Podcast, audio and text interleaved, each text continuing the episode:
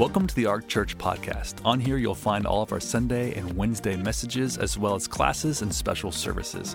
If you would like more information about the Ark Church, visit us at thearkchurch.com or download our app available to all app stores. Our heart for you is that you would live for God, grow stronger, and make a difference. Enjoy. I read something in the Houston Chronicle, I believe it was last week, about a shortage that we're facing in the Houston area. It is a shortage of referees. I am not joking. High school referees, especially in basketball, are, basketball are dropping out. And they're having a hard time filling those slots. In fact, they've had to change basketball games to different nights to fit in with, with the referee. There's, there's a shortage. And it's not only in Houston, it's all over the nation. The last few years, they've lost 50,000 referees. And you want the no- number one reason? Parental abuse. Now, if this is you that I'm talking to, just stare straight ahead and go, Praise God, I am so glad. Parental abuse.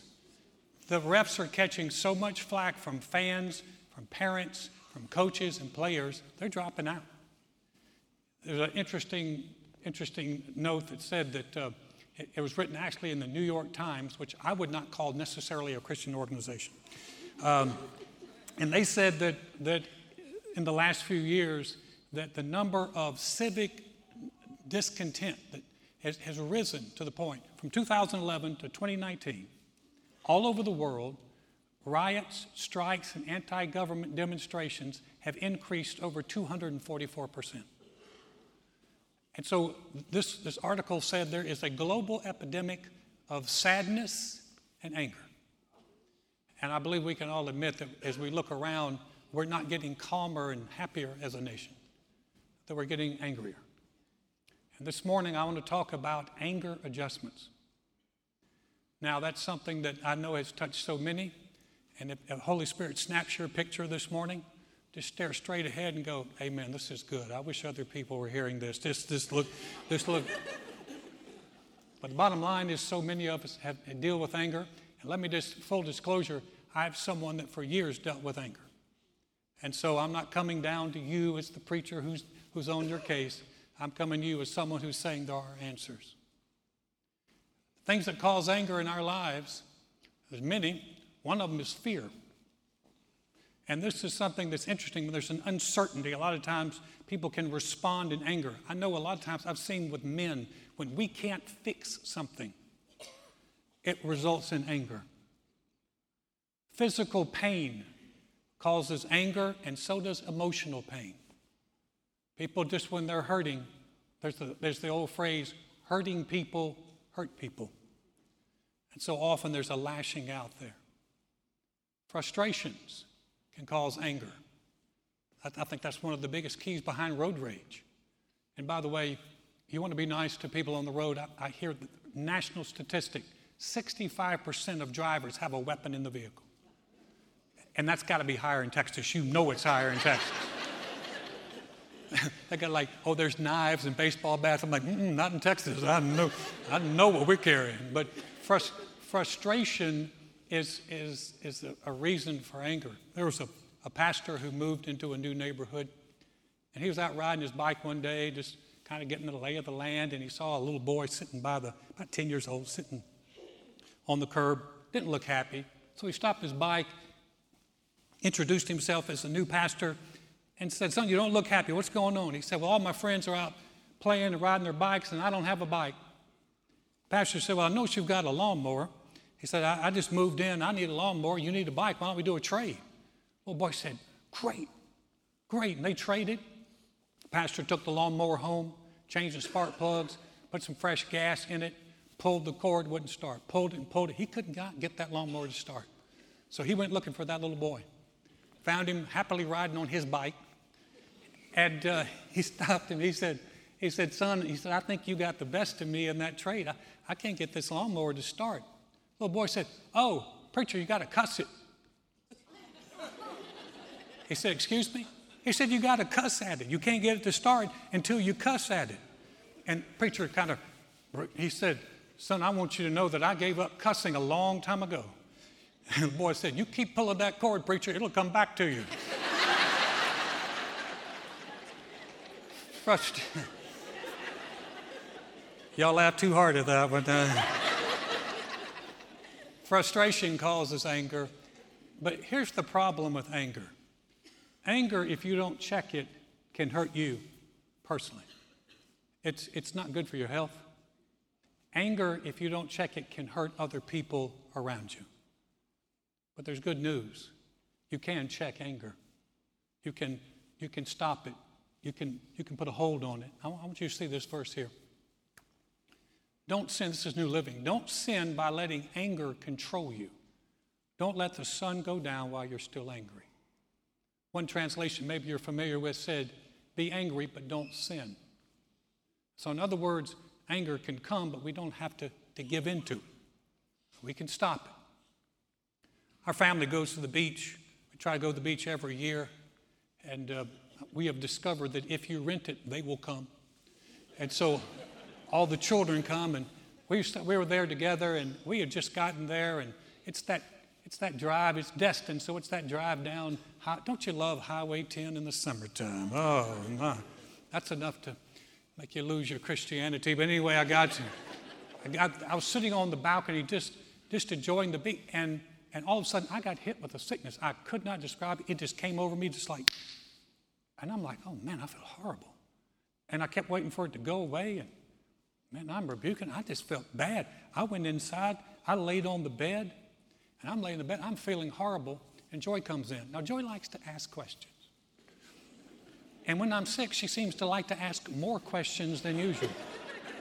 And I'll be honest with you, when I'm sick, I don't want you asking me questions. I want you leaving me alone. And she comes in and she said something to me. Now I'm in pain. Man, I snapped her head off. It was not pretty. I lashed out at her. And I forget, she just stood there. She looked at me. She said, Well, she said, if you're going to believe God for healing, I suggest you walk in love. oh, she wasn't done. And she's just, you know, smiling. She said, and if you want me to take you to the ER, you better be nice. and she walked out of the room. I'm laying there sick. And I'm like, so anger, I checked it. I'm sorry, I'm sorry, take me, take me to the ER. But I know that even though I was angry, even though I snapped, you, you can put a hold on it. And so the idea, listen, if you, you've dealt with anger, sometimes that sounds like such, a, such an, I don't know if I can do that. Yeah, you can. And so you have to believe that you can, you can come through that. And so there's a great story in the Bible about a man who, who made some anger adjustments and some really good adjustments that he made. His name was Naaman. He was a a, a man, the Bible calls him a mighty man of valor. If the Bible calls you a mighty man of valor, you are no sissy. You are a strong guy. He was the commander of the Syrian army. He's a, they said he was a, a great noble man. He's a mighty man of valor. He's a man's man. He's, a, he's quite a figure in the nation of Syria, but he had a problem because he had leprosy. And he had captured a, gone into Israel and actually done a raid and captured some Israelis made them slaves, and a little slave girl from Israel said, You know, if you were in Israel, there's a prophet there by the name of Elisha. He can get you healed of that. And Naaman told the king of Syria. The king of Syria wrote a letter to the king of Israel, pretty much demanding that, that Naaman be healed of this leprosy. And Elisha, the king of Israel, was upset. And uh, Elisha said, Send him to me. He said, I'll show him there's a prophet in Israel. And so Naaman makes a trip. Let's read it here. Naaman went with his horses and chariot, and he stood at the door of Elisha's house. And Elisha sent a messenger to him, saying, Go wash in the Jordan seven times, and your flesh shall be restored to you, and you shall be clean. But Naaman became furious and went away and said, Indeed, I said to myself, He will surely come out to me and stand and call on the name of the Lord his God and wave his hand over the place and heal the leprosy. Are not the Abana and the Pharpar, the rivers of Damascus, better than all the waters of Israel? Could I not wash in them and be clean? So he turned and went away in a rage. And his servants came near and spoke to him and said, My father, if the prophet had told you to do something great, would you not have done it? How much more when he says to you, Wash and be clean? So he went down, dipped seven times in the Jordan, according to the saying of the man of God, and his flesh was restored, like the flesh of a little child, and he was clean. Aren't you glad we got a God that can restore? But here's, here's the interesting story on this. So Naaman, he, he makes a genuine effort to show up. You know, he has leprosy, and he, and he goes. This is not like, hey, I'm going to jump in the truck and, and, and drive to, to Willis. This is a trip. This is a long trip in a chariot, and he had people all around him. I mean, this was quite an entourage. He got chariots and horses and soldiers. He's not going into enemy territory by himself. And so it was quite an effort to get there. He made a genuine effort, and he brought money. He brought, sil- brought a lot of money, silver and gold, and, and changes of clothing. So you know he had soldiers protecting that. And he goes, and it's kind of humbling to go and show up in, the, in your enemy's neighborhood. And basically, you know, it's an humbling thing. So he shows up in Elijah's cul-de-sac, and he's, you know, he's standing there, and it's kind of humbling. Here, here he comes, and Elisha doesn't even come out. Elisha sends his personal assistant out, and he comes out and goes, um, which one of you's Naaman? Naaman? Yeah. Go dip in the Jordan seven times. You'll be clean. Have a nice day. Turn around, walked out. I'm sure Naaman's like, can I see a manager here? Can I, can I talk? Can I talk to somebody? What? What? And and that's all he said. And for Naaman, that was not the answer that he was looking for. I mean, for one thing, he is a, a he's a man of power. He's a dignified man. Don't send your assistant out. But the assistant came and talked to him. Elisha didn't even show up. And uh, so I'm sure that was kind of starting to make him frustrated. And then, you know, Elisha tells him um, what to do, but, but Naaman already had it in his mind about how this was going to work. He said, I said to myself, he will come out and call on the name of the Lord his God and strike his hand. We understand coming from Syria, all he knew was foreign gods. And the, and the priest of these foreign idol and these foreign gods man, they would always have a show. There was always a show going on. When you don't have power, you need a show. And so, man, he had a show going. He was expecting a show, and there was no show. It was the, it was the assistant. And then, to add insult to injury, he said, Go wash in the Jordan.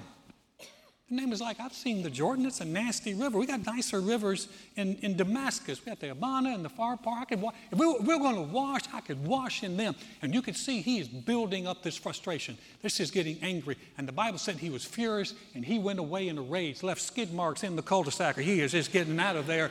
He is angry. But what Naaman did next was smart. He's furious. He's frustrated. He made this trip for nothing and he's fuming but here's what he didn't do he didn't take it out on the people around him. He was angry, but he didn't lash out at his servants and the soldiers around him. In fact, so much that he was able to receive good counsel from them. They were able to come to him and say, say My father, um, if he told you to do something great, you do it. He just said, Go wash. You see, it really wasn't about the river, it was about the obedience. And so Naaman was on a, he rerouted. He was on an anger path that would have carried him right back to Syria without healing. And he was able to listen to counsel and to reroute and to go down to the river and to dip seven times, and he came up completely clean. Naaman made an anger adjustment, and he walked away healed. See, I think one of the things we don't realize a lot of times is when we adjust from anger, we position ourselves to get answers.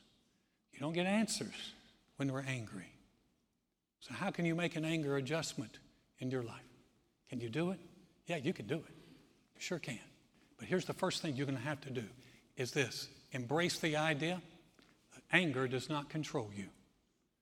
You need to embrace that idea. I, I, I hear people all the time, they say things like, well, you know, I'm just angry. I'm Irish. You know, I've heard that from Polish, Jewish, Italian, Hispanic. Everyone's like, you know, I'm, I'm Caucasian, I'm angry. That's it. What? Oftentimes, people have embraced that anger instead of embracing the answer to the anger. Look, look at this, what it says in Psalms. It says, Stop being angry, turn from your rage, do not lose your temper, it only leads to harm. Now, that's New Living. the New King James says, cease from anger and forsake wrath. Don't fret, it only causes harm. That word fret, people think, well, I'm just fretting. Actually, that word means to burn, it means to burn up. That's that, that's that hot anger. And you have to realize that anger may come, but anger does not have to control you. And so you say, well, you know, Alan, you know, I've been angry all my life. You can change, and God can help you. There was a man who, uh, his name is Leroy Eims, and Leroy Leroy came to the Lord, and uh, he said after he came to the Lord, he was in a men's group, kind of like some of the groups we have here. And they encouraged him that whatever he read in the Bible to apply it to his life. And so Leroy started reading, and he was reading in uh, Colossians 3. In Colossians 3 8, it says, And you yourselves put off all of these anger, wrath, malice, blasphemy, filthy language out of your mouth. And he read that, and uh, he kind of kept reading. He said, But the Holy Spirit kept drawing him back to it. Put these off. Put these off. And Leroy confessed. He said, I had a horrible temper. He said, My temper was, was really bad. He said, uh, When I would get angry, he said, I would take my fist, I would hit something. He said, I, he said, I bloodied my knuckles. He said, I, I busted a beautiful ring my wife gave me. He said, I had an uncontrollable temper. And even though I was a Christian, he said, it wasn't getting any better. He said, but the Holy Spirit kept drawing me back to Colossians 3:8. He said, finally I realized that's not just God writing and talking to the church at Colossae. He said, that's God speaking to me. And said he began to take that verse. And so he told the Lord, he said, Lord, I'm going to make a covenant with you. I will work on this if you will help me. And so he took Colossians 3:8, he said, and he memorized it. And then he went over it every day. And then he, he would ask the Lord, Lord, bring this verse to my memory when I'm starting to get out of control. And he asked his wife to pray for him. He said, This is what happened. He said, Colossians 3 8 became a part of me. He said, and gradually that anger subsided. What he did was so accurate. The psalmist said this He said, Your word I've hidden in my heart that I might not sin against you. So when you begin to take God's word, a lot of times people say, I have anger, I have anger, I just have anger, I have anger. Well, excuse me, you don't have to keep, just stay with that. You need to change that up. And so he began to say, I'm putting off anger. I'm putting it off. Here's something that'll help you guys. Continuing to say you have anger issues, you're an angry person, that's not helping you get over it. All that's doing is establishing it in your life. It's already there you need to say something else. You need to say, Thank you, Lord, I can put anger off.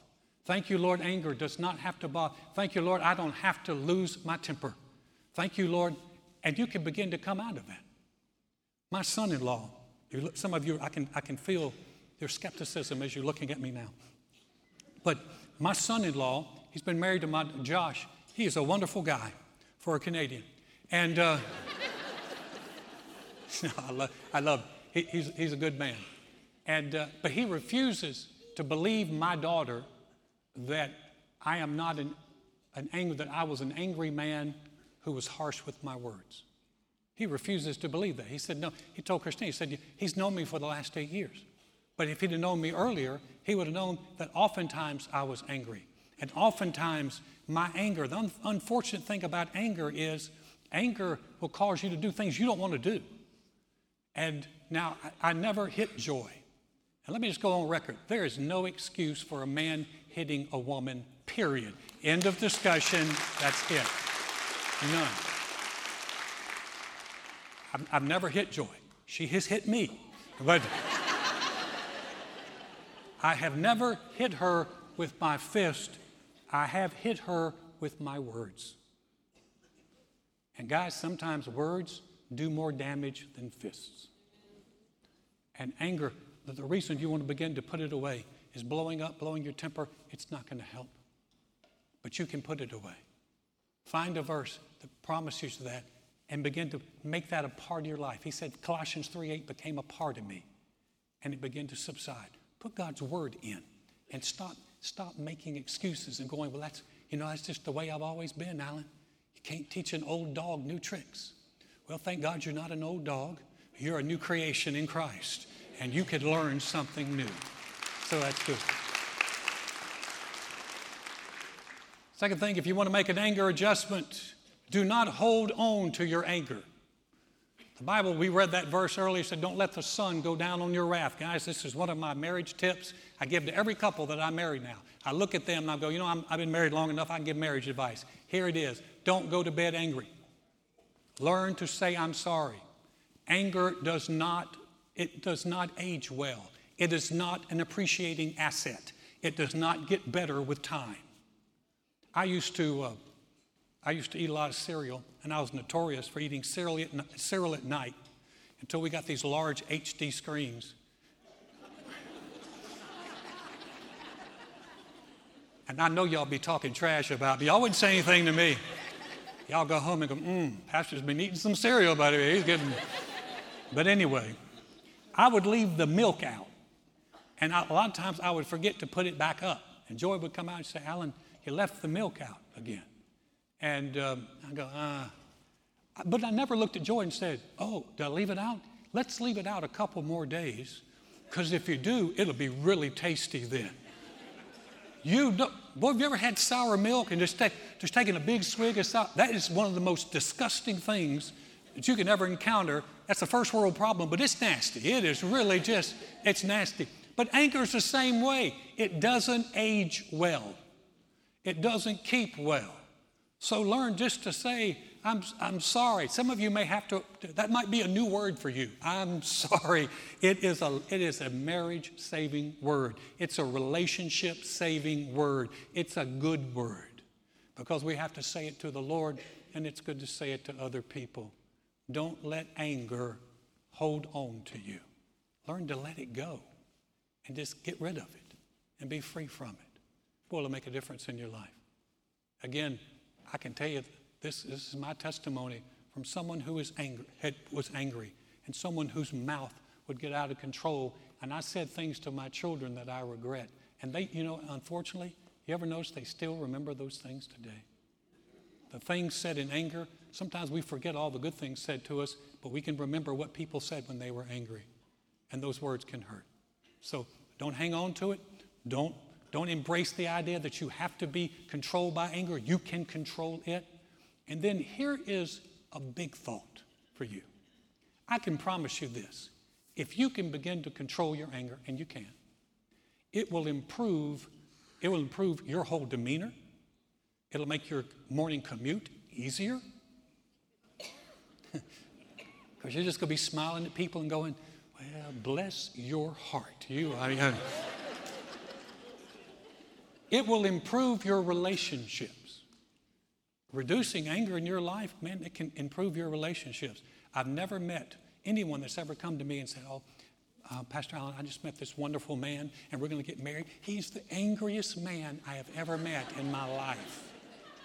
No one says that because anger doesn't make relationships work well.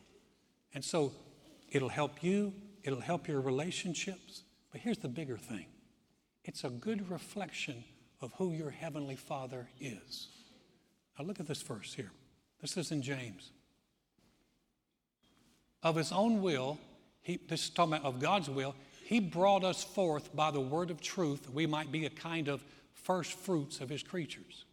So then, my beloved brethren, let every man be swift to hear, slow to speak, slow to wrath or anger for the wrath of man does not produce the righteousness of God. Would you leave that up there just for a moment? Of his own will, he brought us forth. In other words, he's saying this, he's talking about that born again experience, that we are a rebirth.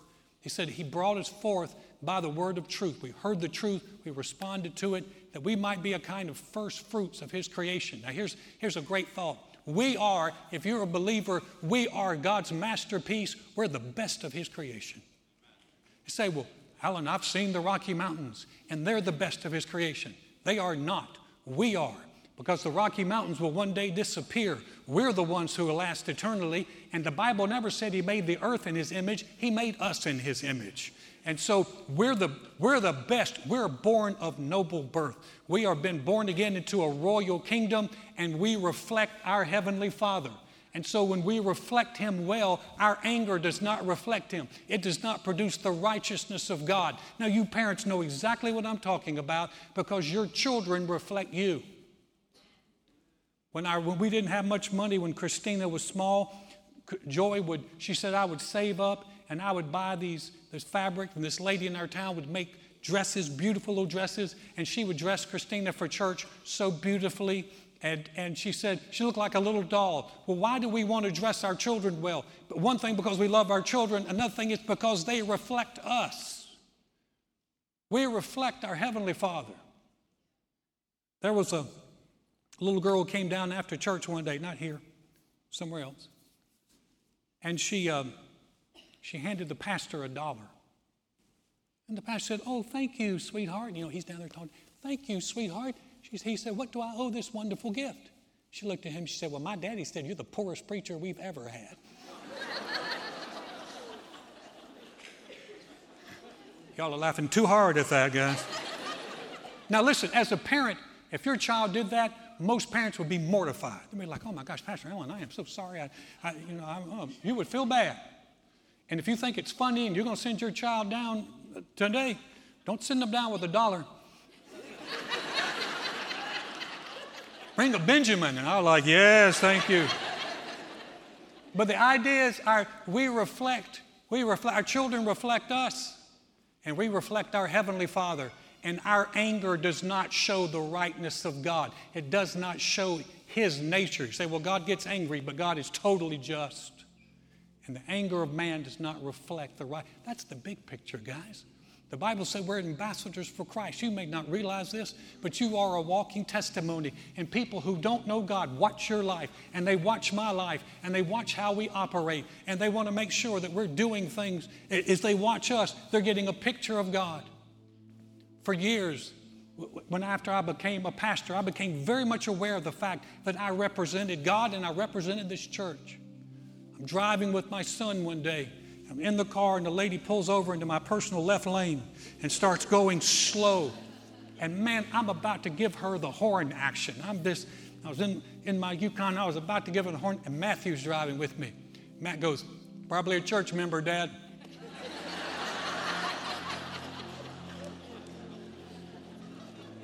And I backed off that horn. Because no one wants to look up in the rear view and see their pastor blowing the horn. But we don't recognize, you say, well, I'm aware of that because I'm a pastor. But are you aware of the fact that you're the first fruits of God's creation? You're His masterpiece. And we show people a picture of Him, and our anger doesn't do it. In India, a number of years ago, a a man walked into a pastor's office and he was angry. And he began to, criti- to criticize and accuse the pastor completely. He, they were complete fabrications. There was nothing true. But he was angry and he said all these unkind things, and the pastor sat there. And after it was over, the Indian said, What have you got to say about it? The pastor sat there for a moment and he gets up and he walks into a washroom that was attached to his office and he gets a basin of water and he comes back out and he sits it at the man's feet. The man said, What are you doing? He said, Well, he said, all the things that you said, all the accusations, he said, are not true. He said, But you're obviously very, very upset. So I felt like I needed to ask for your forgiveness and to wash your feet. The man broke and began to cry. And for the first time, he opened his heart up and received Jesus as his Lord. What the man, what that pastor showed him was the goodness of God. That's our job. There's some people that they won't come in here, but they'll watch you. If they see me coming, everybody straightens up when they see the pastor. People stop cussing. People stop doing. They see me, they straighten up. But you can sneak up on them. and they can see God's goodness in you. Would you bow your head for a moment? Heads are bowed and eyes are closed. If you've never asked Jesus Christ to be the Lord and Savior of your life, we want to give you an opportunity to do that. We're not going to have you stand up or come down here to the front, but sitting right in your seat, you can make a decision that changes your eternity. Maybe you're here and you, you say, Alan, I, I used to serve the Lord and I've gotten away from Him and I know it and I want to come back. Well, we're going to say a prayer. Both prayers will apply to you. If you're watching online, this is, this is for you as well. But if you're here today, I'm going to ask you to do one more thing. If that's you that I'm talking to, and you say, Alan, I know I need the Lord Jesus in my life, or I know I need to come back to Him, would you pray for me? Shoot your hand up real quick, just right across this auditorium. Thank you. Thanks. Thanks. Thanks for your courage. Thank you. Anybody else? So say, Alan, that's me. Would you pray for me? You put your hands down. We're going to pray. You know, heads are bowed and eyes are closed. No one's looking around. But I just want you to, I'm going to lead you in this prayer. You repeat it with me. You're watching online. If you're by yourself, pray it out loud. If you're with others, you pray it quietly. We're going to pray it with you as a church family. Say, Dear God, I know mankind needs a Savior. I know I can't save myself. Jesus, I believe you're the Son of God. I believe you died on the cross for my sins. And God raised you from the dead. Right now, I confess you as my Lord, as my Savior, as the one who forgives me and restores me. Thank you, Jesus. My past is forgiven. I have a relationship with you. I'm a new creation in Christ because I've said yes to you. Heads are bowed and eyes are closed still. Heavenly Father, thank you for those that prayed that prayer, for those who have stepped out of spiritual darkness into the light, and for those who have come back. We rejoice with them. Thank you for doing a work in them, Father, that you will complete until eternity. Now, Father, for all of us, those who felt like anger's had a hold on them or anger has been hurting their family, thank you for a ray of hope that they can come free from that. For whom the Son has set free is free indeed. And Lord, we thank you for the ability and the capacity to walk out of anger and control it. Thank you for that, Lord. We give you all the praise. In Jesus' name, amen. Thank you for joining us. We hope this message has blessed you. Don't forget to check us out on all the social platforms. We're uploading encouraging content on a regular basis. For more information, go to thearkchurch.com. Have a great week.